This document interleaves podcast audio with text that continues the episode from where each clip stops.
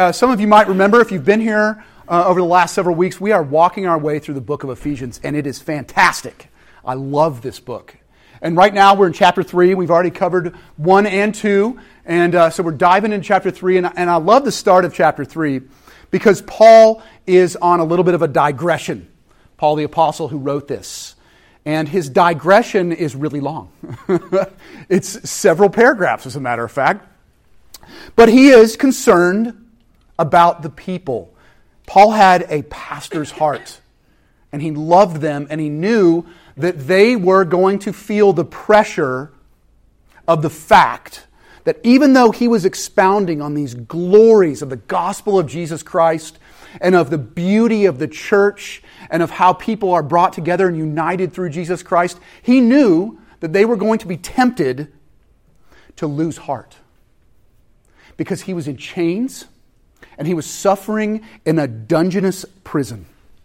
And that's exactly the setting for the book of Ephesians. And you see it as he starts. If you don't mind, Jacob, to go back one slide. He starts this whole uh, digression in chapter 3 by saying, For this reason, I, Paul, a prisoner of Christ Jesus on behalf of you Gentiles. And then he continues later on in chapter 3. But he stops himself and he says, Okay, wait. I imagine, and uh, Jacob, can you go one more slide forward? I imagine that you are asking, verse 13, in your hearts, how do I maintain confidence when there's so much suffering, not only for Paul, he's in a prison, but also suffering for the early church? They were persecuted, they were abandoned by their own families. Life is hard.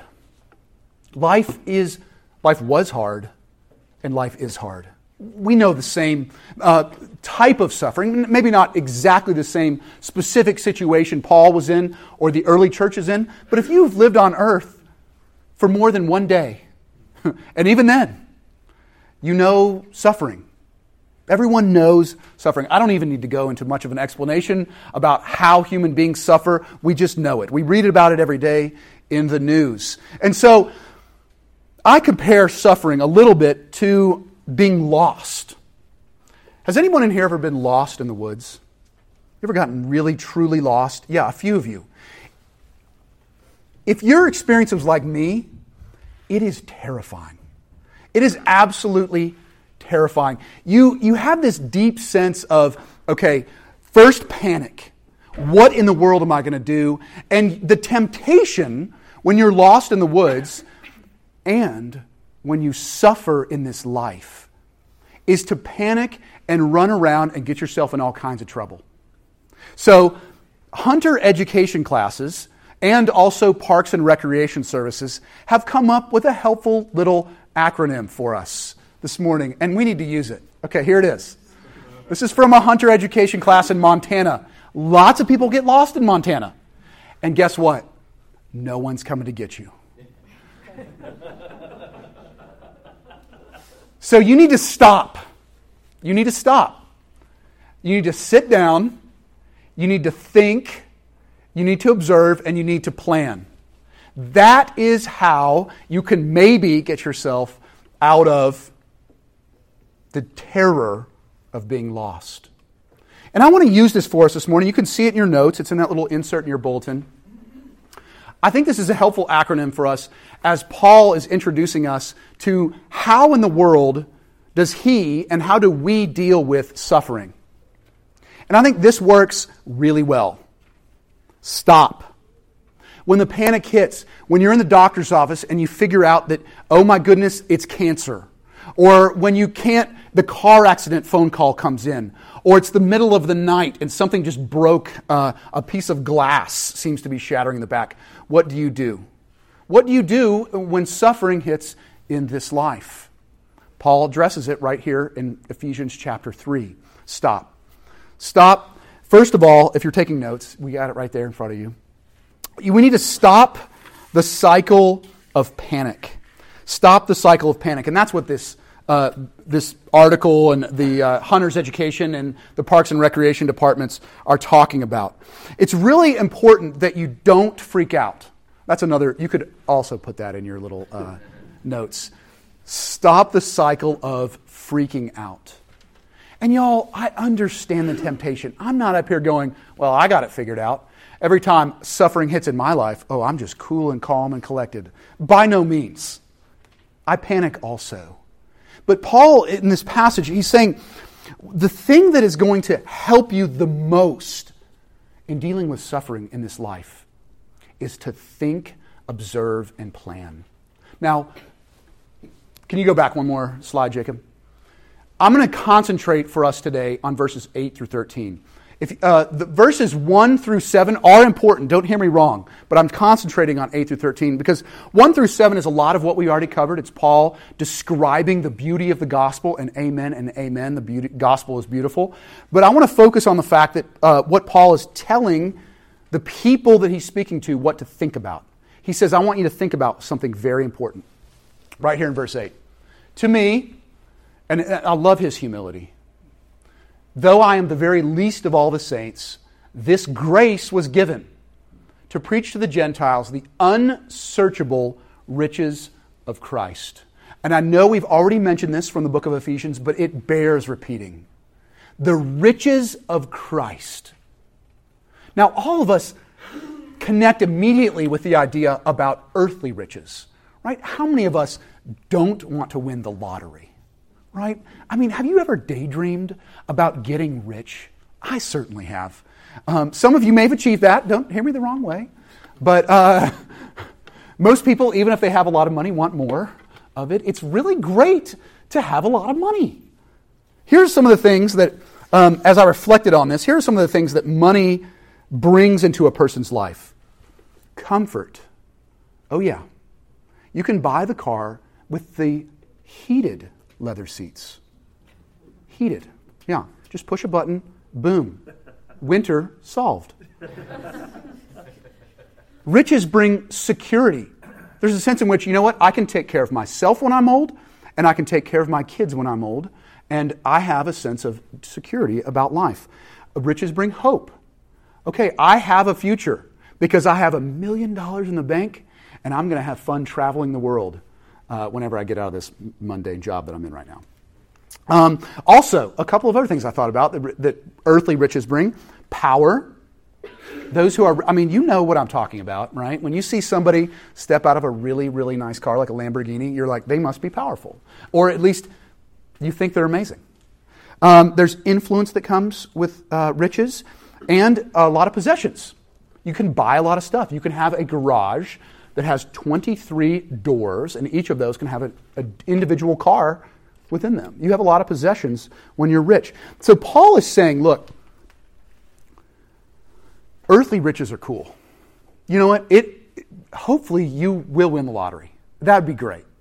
But so much better, like 20,000 times better, are the riches that come with Christ. Let's read a few scriptures that teach us about real riches.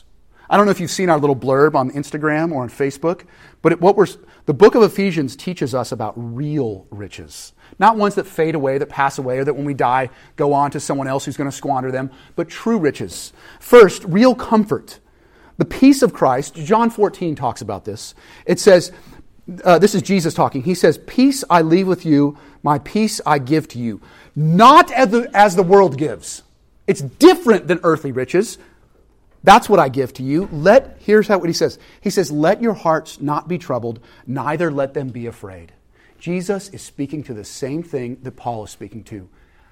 If you get the true comfort from Christ, it is going to blast right through the suffering and the fear and the terror of life on this earth. Then also, the scriptures talk about real security in Christ. And Paul's going to get to this later on in Ephesians chapter. We're going to study it next week. Ephesians chapter 3, 17, it says, I want, Paul says, I want Christ to dwell in your hearts through faith so that you are rooted and grounded in love. Rooted and grounded. So that you are so dug down into the love of Jesus Christ that when the storms come, you do not get blown over. Your tree does not fall. You are flourishing because you are so deep in the love of Jesus Christ. That's real security. And then real power. Second Timothy talks about this. Um, it says, this is Paul again talking. He says, For this reason I remind you to fan into flame the gift of God, which is in you through the laying on of my hands. For God gave us a spirit not of fear, a spirit not of fear, but of power and love and self control. That is the spirit that God gives. That's real power. And then let me talk just for a moment about real hope. Riches, earthly riches bring hope, but Paul, Paul says in 2 Corinthians, we do not lose heart. Why? Again, he's encouraging Christians, again, don't lose heart. Why? Because though your outer self is wasting away, this body you're in right now, your inner self is being renewed day by day. For this light and momentary affliction is preparing for us an eternal weight of glory beyond all comparison. So we look not to the things that are seen, but to the things that are unseen. For we know that if this tent, he calls our body a tent, we know if this tent is destroyed, we have a building from God, a house not made with hands, eternal in the heavens. For while we are still in this tent, we groan, being burdened. Not that we would be unclothed, but that we would be further clothed, so that what is mortal may be swallowed up by life. Real, real hope, he says. Not just in this earth, not just a bunch of cars in a garage, but there's going to be a brand, no matter how you feel today, I don't know how y'all feel today. But generally, when I wake up on Sunday morning, I'm sore. I just am. It's been a long week. And I'm like, I don't want to get out of bed. I set my alarm extra early on Sunday morning, and I'm like, Lord, why can you not just make it so that I can preach from bed? Are you guys okay with that? I could put a camera on my ceiling. You guys could be in bed too? Kidding. That Paul's going to talk about what the church is. That's not the church. Nathan in bed on Sunday morning, but y'all know what I'm talking about. You have days where you're like, I'm not getting up. No way. I'm calling in sick today. I need some comfort. And, and what Paul is saying, what the Bible is saying to us, is that there's real hope only through Christ. And then finally, I want to talk uh, just for a second about possessions. You know, having a lot of stuff is, is nice. To have your closets full of really cool clothes is, is nice. I mean, to make sure you have all the amenities you need, it's great. I mean, nice car, nice home, it's, it's, it's sweet. But ultimately, the Bible says, teaches, the only possession that you truly need for your heart is Christ Himself. That is it. If you lose absolutely everything else, including your family, including what you hold to for security, that is enough, the Bible teaches. That is enough the ultimate possession. And so, what Paul is getting at in this passage, he's saying, he's saying, You, I promise people, my church, this is Paul talking, and I'm talking to you, our church. You are consistently going to be tempted to lose heart about God, about Jesus, about the church, about the truth of Scripture, you just are, because life is going to come at you a thousand miles an hour on a daily basis. And you, you, it's going to be so easy to be like, I don't know. Like, I don't, is this all, like, are we making this up? That's what suffering does to any person. You're not alone. If suffering at some point in your life has made you say, Lord, what in the world? Why? Why are you doing this to me? Why are you doing this to my children? Why are you doing this to my parents? Whatever it might be. Paul knows it's a real danger. And he's saying, stop and think. Think about the riches that you have been given in Christ. Think about it. Go to Scripture and spend time really diving into it. Don't turn the TV on. Don't go and to the concert, though those are good things. I love TV. But ultimately, those are not going to be what carries you through the suffering. What carries you through the suffering is thinking about the riches of Jesus Christ. Amen? Eh, there's more, though. Paul also says, I want you to observe a couple of things. Now, he's encouraging us to observe a couple of things because what he says here, and y'all, this is an amazing passage of Scripture. Verse 10 he says, so that through the church the manifold wisdom of God might now be made known to the rulers and authorities. Where? Where? In the heavenly places. I don't know if you've ever like focused on this verse before, but he's saying the church is a display to angels and demons. Okay. So observe in the same way that angels and demons do. Observe what God is doing through the mysterion. That's the Greek. We talked about it last week. The mystery of God. The mystery of God. See, he says it right here. Verse 9. And what, what he feels like he's been called by God to do, by God's grace working in his life. I can't hold it in. I got to get it out. I want to bring light for everyone about what is the plan of the mystery of God hidden for ages who created all things. So there's two things that Paul is saying the angels and demons observe, and I want you to observe the mysterion, the mystery, and what he, okay, he terms it manifold, or the ESV translates it manifold wisdom. That word manifold, I mean, anybody know what a man, manifold even means? Right, I didn't. I was like, what does manifold mean? The only thing, it's a car part. Another word you can use for that is iridescent. Something that is just bright, so bright that it burns your eyes. So the, the bright wisdom of God, the iridescent wisdom of God, and the mysterion are the two things that you need to observe. Okay, that's great. I can say those words, but what does that even mean? Here's what it means to observe the mysterion. The mysterion is, or the mystery, things that don't go together that do go together. That God has brought together. That's a better way to put it. Things that don't go together that God has brought together. You, let me give you some examples of things that don't seem like they go together, but in the mystery of God, they're together. Prince Harry and who? Anybody? Anybody? Meghan Markle. You ever seen this on the news? Okay. Two things that never should go together, but somehow by the mystery of God, they were brought together. It's amazing, and it's a saga, and the tabloids love it. Here's another one for you. I like salads. Well, I'm starting to like salads because I'm on a little bit of a diet. And oil and balsamic vinegar you, you have to shake really hard. But then you, what you do is you shake really hard and fast, and then you immediately pour it on your salad. Otherwise, they go like this. Why? Because they're not made to go together. But some genius figured out, let's put them together. And then put it on leaves. and, and, and it'll make these leaves edible. Never meant to go together. Another one we had, we had fondue Friday night at the Shoal House. Yeah, yeah. And Lyndon had this idea that she was going to take her marshmallow, because we were dipping it in chocolate, duh, fondue, chocolate fondue. And we had peanut butter out at the same time, and she, she put her marshmallow in peanut butter. And I was like, that's crazy. Let me try it. And I did, and I was like, this is a mysterion. This is God bringing together two things that should never go together.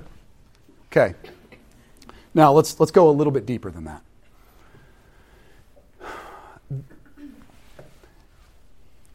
We've talked about this before, but I'm going to say it again. Every religion is peddling the same thing. Every religion outside of Christianity is peddling the same thing. You be good, try real hard, be a moral person, and you might get close to God or, you know, get the blessings of God or, or get, you know, the God to look down on you and give you some favor and get you, you know, what you want, right? To get your crops to grow or get, you know, uh, more money in your bank account. Christianity comes along and says, nope, you are going to get insanely close to God. Paul talks, he's going to talk about it later in chapter 3. He's going to say, I want you with boldness to go into the very throne room of the King of the universe. Again, crazy. I want you to go there and I'm going to provide a way for you. Not your moral deeds, not you've been good for most of your life, but I'm going to sac the, the God, that God, that King of the universe is going to sacrifice his own son and provide a way for you. And the only thing you have to do is nothing. Nothing except believe in his son, Jesus Christ, as your Savior. That's those two things should never go together. Sinful human beings and the perfect king, righteous king of the universe should never go together ever. And yet God has provided by his, this is the mysterion. God has provided a way. It is a miracle. It, it should consistently blow our minds. And we're supposed to, Paul says, observe it. Watch it. Watch people who, the most unlikely people. Heck, look at yourself. Just, just go look in the mirror this afternoon. Laugh a little bit. Should you be, should I, should I be allowed into the throne room of the King of the universe? Absolutely not. Never. It's a miracle. It should bring us incredible joy. You know it. You know it in your heart. I know it in my heart. I should not be allowed within a million miles of the King of the universe who is perfect and holy and righteous. And yet, through Jesus Christ, I get to come with boldness into the throne room. Paul's saying, observe that. And then he goes on. He says, just as miraculous as that is that we're in this room together this morning.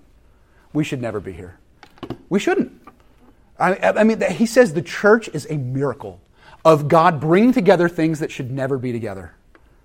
You're, you get to be loved on by people who will see your mess and stick with you. That's the church. That's the church. People who see your mess or you see their mess and we stick together and we help each other and we love each other and we give grace to one another and we forgive one another and we bear each other's burdens. This is a miracle, says the Bible. As a, just as a reminder for us as a church, and I talked about this last week, but hey, Paul's still on the same topic, so we're going to bring it up again. Does anybody know your mess? Because as the church, what we're supposed to do is let other people know our mess and get to know their messes. That's it. And, he, and Paul says what the real miracle will be not that somebody told you their mess, the miracle is that you're going to stick with them and they're going to stick with you. And I know the reason, I'm in the same boat, y'all, the reason we don't reveal our messes is because we're afraid of what? That people are going to run away from us. And, and you know what? We've had an experience probably before in our life where someone actually did run away from us because we actually told what we were struggling with.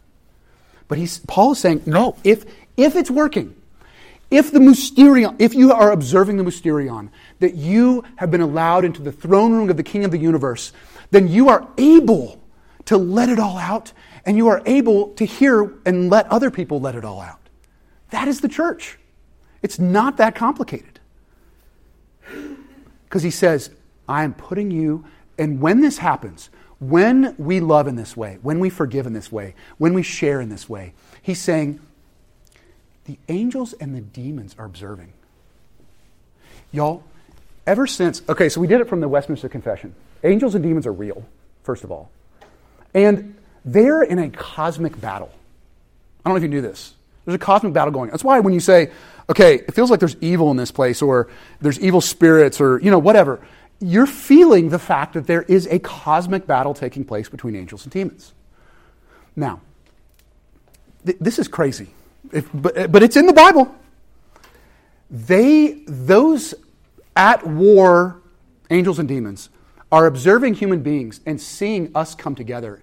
And God is saying, Look, Look at what my gospel does. Paul goes on later in the scriptures and he says, the angels, the angels want to look into the go- mystery of the gospel, the mysterion. He uses that same word again because it's so incredible that God would reconcile sinful human beings to himself and that he would draw them towards himself and that he would draw them towards one another. And he's saying to the angels and demons, You observe that because one day that's going to happen for you also. God is going to reconcile all things in the universe through Jesus Christ. That's what it says. All things, including angels and demons, including everything that's falling apart. And you know things are falling apart. Everything falls. Relationships fall apart. Your body's falling apart. Your car's, car's falling apart. Your house is falling apart. This room is falling apart. Everything's falling apart. But one day, God is going to bring absolutely everything together in Christ. And there's true hope, true comfort, true peace. So there we go. Stop. When the suffering hits, stop. Think about the riches of Christ.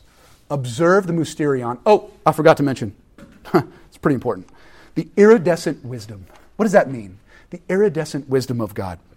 What Paul is talking about is the fact that there is this bright and shining wisdom that is not to be found on this earth. You can read as many books as you want from authors all over the world, and you're not going to get this. And here's what this is. Ready? Death leads to life. That's what the Bible says. That's what Jesus said. He said, You die to your desires and then you'll start loving. Another thing, the iridescent wisdom of God the first shall be last, and the last shall be first. You're not going to read a book about that. the power books you're going to pick up at the bookstore are going to say, get what you can and get it now. And if you have to run over a few people on the way, so be it. That's how it works. Another one, the servant is the greatest, said Jesus. The servant is the greatest. Care for the least of these. And here's one I mentioned earlier in our service this morning humiliation is the path to exaltation. That's not very fun. Here's another one giving is better than receiving. So there's this, there's this wisdom, this iridescent wisdom of God that Paul is saying, look, suffering is a part of the plan. That's a tough one, right? He's saying your path toward exaltation as a Christian, as a human being, is through humiliation. There isn't another path.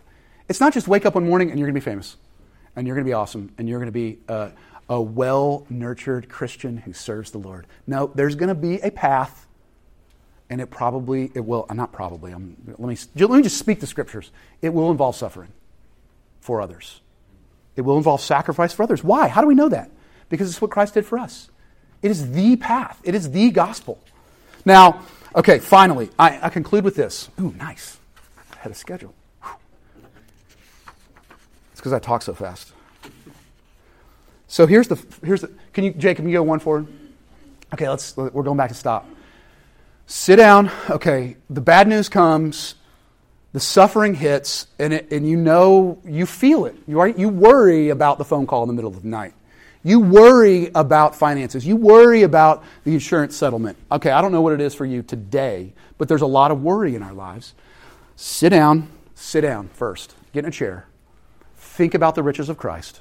They are absolutely incredible, and they are going to bring you true comfort, real comfort, real peace, real security, real possessions. And then observe the mysterion. That things that should never, ever be together get brought together oil and balsamic vinegar. Plan. This one, I think I'm, I think I'm, this is what Paul's getting at. But I'm, I'm you know, uh, plan for the suffering. Plan for suffering. I don't know why people, especially Christians, why do we get so surprised when suffering hits in our lives? We're like, oh, oh, I never would have seen this coming. I cannot believe this is happening. That, the, the word of Scripture is don't be surprised by it. It is a part of the plan. It is a part of the path. It is God is going to get glory from the suffering in your life. Now, He's provided deep help along the way. So here's part of the planning for suffering. Share your suffering with folks in here. Do it. Just do it. Let's do it. You've thought about it. Let's don't don't do this thing alone. This thing we call life. The church is meant so that we will not, we won't ever do it alone. We we need each other so badly, y'all. Amen. I know it makes me squirm too. I get it. I get it. But Suffering in your life, often, not always, is, is nothing to be ashamed of. It's nothing to be ashamed of. Do not be ashamed that you, it is not God's curse on you that you're suffering. Often it's God's blessing. And it needs to be shared, and it needs, that burden needs to be carried together with one another, Paul says. Don't be ashamed. Okay, and then finally, I conclude with this a story. It's, and this is the one I think is hardest for us to all believe. I include myself. Suffering is never in vain. It's never in vain. There's this woman who's written a lot of books, and she's toured this sort of speaking circuit in the Christian world. Her name is Joni Eareckson Tada. I don't know if you've ever heard of her. But she was, I think, 19, and she was with friends, and they were out uh, at a beautiful lake setting, and she dove off one of the docks and didn't realize that the water was really shallow where she was. And she went headfirst into the water and hit her head on the bottom and was instantly paralyzed from the neck down. And I mean, you want to talk about suffering? She shares a lot of it in the books that she's written. But she also shares a lot of the fact that how God has used it in her life to draw her closer to the Lord, how God has used it to bless other people's lives all over the world, and she speaks everywhere. And it's just this beautiful picture of what God can do through suffering. But she tells a story of when she was in the hospital recovering from this injury. And there was a, a girl in the same room. Her name was Bobby. And this girl was a high school student. She was 17 years old. And she was at school one day and she was going to the second floor where her class was. And she started to stumble on the stairs a little bit and she couldn't figure out what was going on. Well, she went and sat in the nurse's office for a while. And then by the time her mom came to pick her up, she actually could not walk. And so she gets in the car, mom takes her home, and she's like, I just am feeling terrible. And she lays down on the couch. And then when she wakes up in the morning, she's paralyzed from the waist down. And, you know, the, the doctor trying to figure out. And it was a, face, it, it was a case of rapid onset. What makes your whole body like MS? Is that no? A, ALS? Anyway, it was rapid, the thing that makes your body like freeze up where you can't move at all. And um, so it, this rapid onset disease comes onto her, and by the end of the week, she cannot move anything from the neck down. And she didn't, she didn't have a ton of friends at school who would visit her because, you know, she was, it was awkward. I mean, who, who wants to go visit a high schooler, right? You're feeling, you're running around at school, and you know, this, this quadriplegic that's in the hospital. So no one from her school came to visit her. No one, she was a Christian, her mother was a Christian, but no one from the church came to visit her. Um, no one came to visit her, except for her mom. That's it. And then about three or four years later, she died. She was alone with her mom. And Joni Eareckson Tada struggled deeply with, well, I can say She's a quadriplegic, Joni Eareckson Tada. I can say I've toured the world, I've spoken at conferences, I've shared my message of how Jesus worked in my life, even through my suffering, and I've written books that have helped people. I have this deep sense of I understand why God made me go through suffering, but not for Bobby. It was her and her mom. No one else saw it, no one else experienced it, and she suffered horrifically until the day she died. And she asked, she was with friends. She's like, is, Tell me that's not in vain. That is suffering in vain. And one of her friends said, We were there. We were there, Jacob. Have you seen Ephesians chapter 3, verse 10? So that through the church, the iridescent wisdom of God might be now made known to the rulers and authorities in the heavenly places. And her friend said, Joni, you need to understand that even though you feel like she did that girl that Bobby didn't write any books, she didn't tour the world, that she was being watched.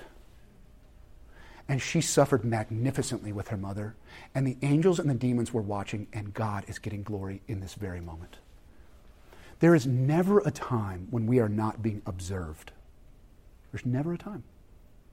He's saying, God is saying, the church the work I do through the gospel in people's lives is a display of my glory to the entire angelic and demonic world. That's amazing. And one of the things that verse 10 is teaching us is that suffering is never in vain. It is for the glory of God. And y'all, I'm not saying, I, I, I cannot ever say uh, it's easy or now you got it figured out. Stop. Hey, S T O P. You got suffering tackled now. Not at all. But Paul is trying to get across to his readers, and I think Paul's trying to get across to us, and hopefully I got it across a little bit this morning, that there is real and true help in our suffering.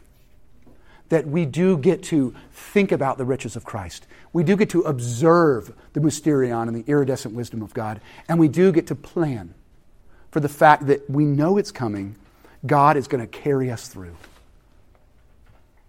Because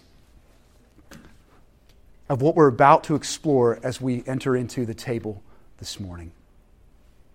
Let me pray.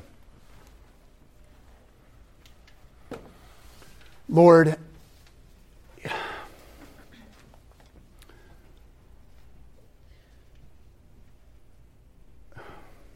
suffering. Lord, I know right now there are many in this room who are suffering. And you know the depth of it. You know the heartache of it. You know the, the, the middle of the night tears, Lord. I pray that, Jesus, you would come and work. Work those riches deep down to the roots of our hearts. Lord, work the mystery, the glory, the beauty of bringing things together that should never be together.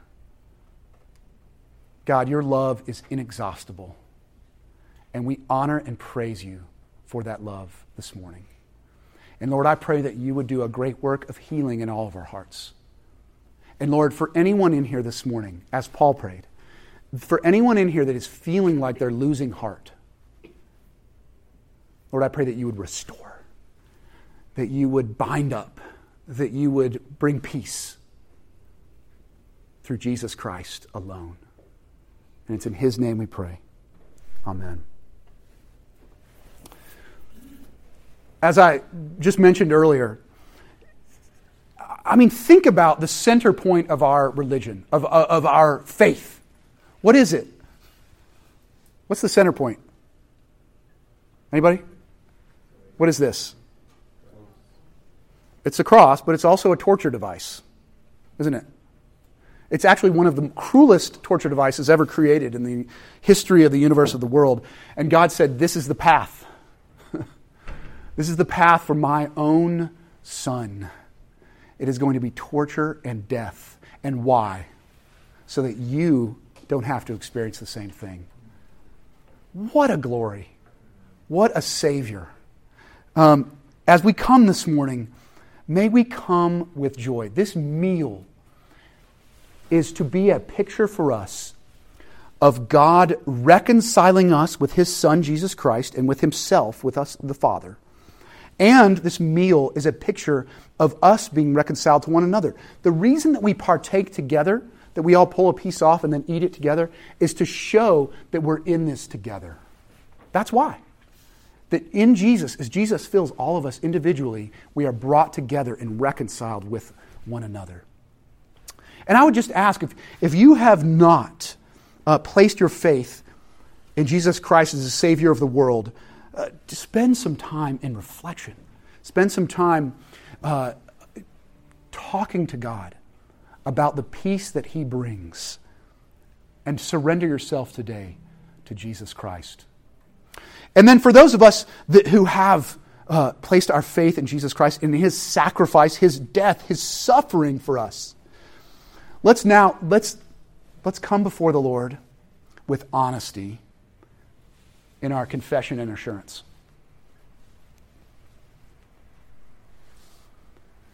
We'll, we'll repeat this together and then we'll have a moment of silence. Holy God, you said that you are the light of the world, yet we still refuse to let you into the darkest places of our lives. You said that you are the good shepherd, but we fail to follow where you lead. We are sheep that have gone astray. You said that you are the bread of life, but we seek out other things to satisfy us. You said that you are the truth, but we find ways to deceive ourselves and others. You said that you are life. Forgive us and help us to embrace the mercy, forgiveness, and grace that you offer us so that we can have an abundant life with you. In Jesus' name we pray. Amen.